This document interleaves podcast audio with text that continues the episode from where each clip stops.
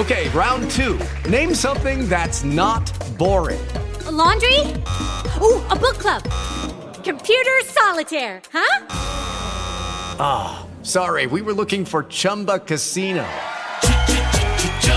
That's right. ChumbaCasino.com has over 100 casino style games. Join today and play for free for your chance to redeem some serious prizes.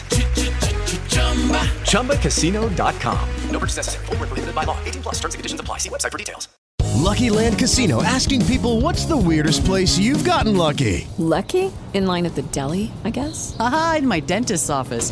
More than once, actually. Do I have to say? Yes, you do. In the car before my kids' PTA meeting. Really? Yes. Excuse me, what's the weirdest place you've gotten lucky? I never win and tell. Well, there you have it. You can get lucky anywhere playing at LuckyLandSlots.com. Play for free right now. Are you feeling lucky? No purchase necessary. Void where prohibited by law. 18 plus. Terms and conditions apply. See website for details.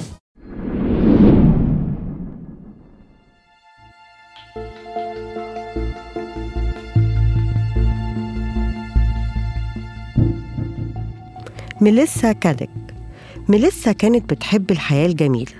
كانت بتلبس أفخم اللبس وبتسافر في أعلى الدرجات وعندها بيت فخم وكبير جدا.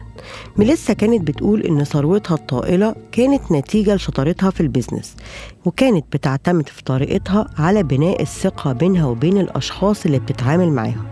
كانت دايما بتقول لهم لو وثقتوا فيا واديتوني الثقة والفلوس كلنا هنفوز. ولكن كل ده تحول فجأة لكذبة وسنة 2020 اختفت ميليسا والعشرين مليون دولار. تفاصيل القصة هنعرفها بعد الفاصل.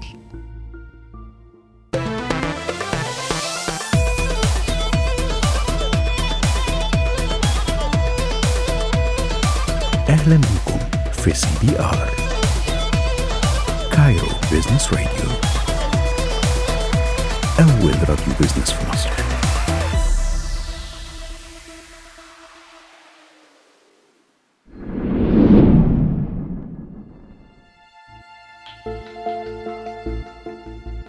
أهلا بيكم في Business Crimes نوفمبر 2020 اقتحمت الشرطة بيت ميليسا واللي تمكنت إنها تخرج منه ومحدش شافها من ساعتها اختفت ميليسا تماما هل راحت تجري؟ إزاي خرجت من البيت؟ إزاي اتمكنت من الهرب؟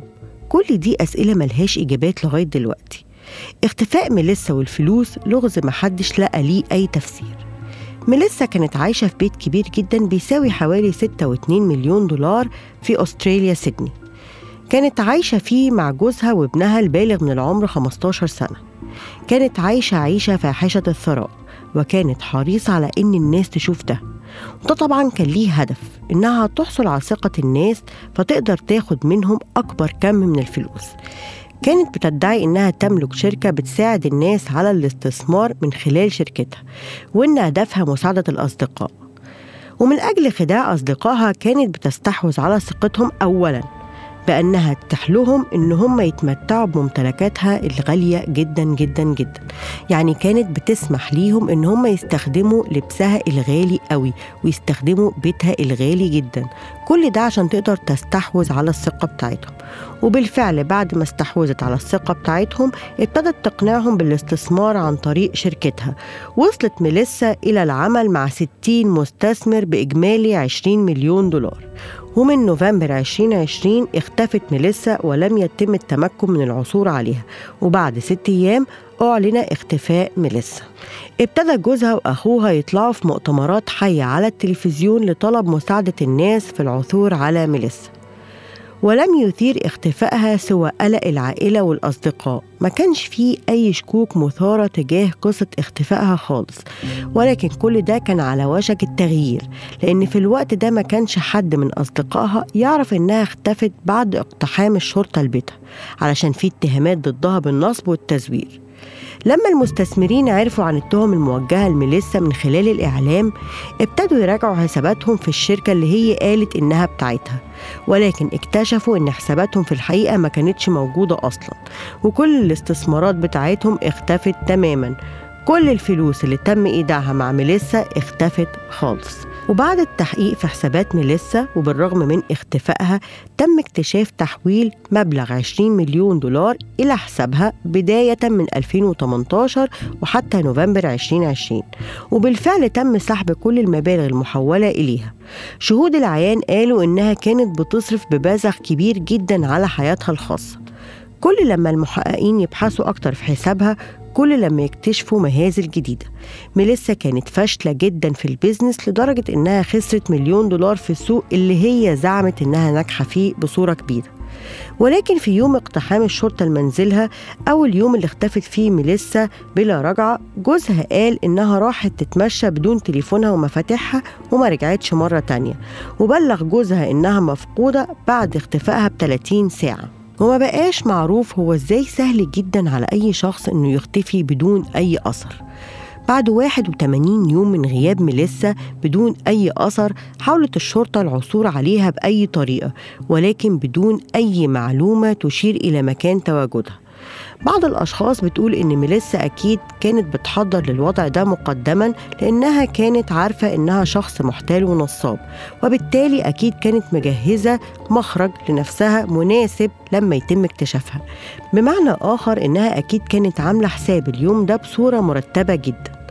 وطبعا الغريب إن بالرغم من كل بلاغات النصب والاحتيال إلا إنها غير مطلوبة على أي قضية ومفيش أي بلاغ متقدم ضدها. الامرأة ذات التسعة واربعين عاما اختفت فجأة وسايبة وراها حسابات بنكية فارغة وأسئلة كتير ملهاش إجابة. ولكن في تطور مذهل للأحداث بعد سنة من اختفائها تم العثور على حذاء رياضي على شاطئ البحر يحتوي على بقايا رجل إنسان.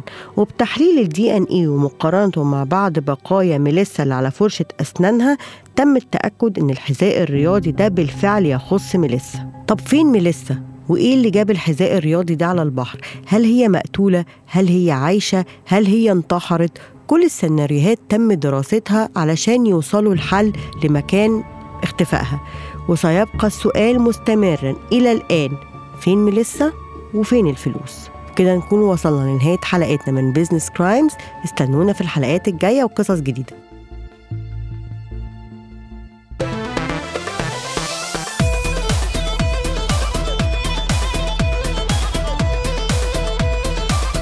أهلا بكم في CBR Cairo Business Radio أول راديو بيزنس في مصر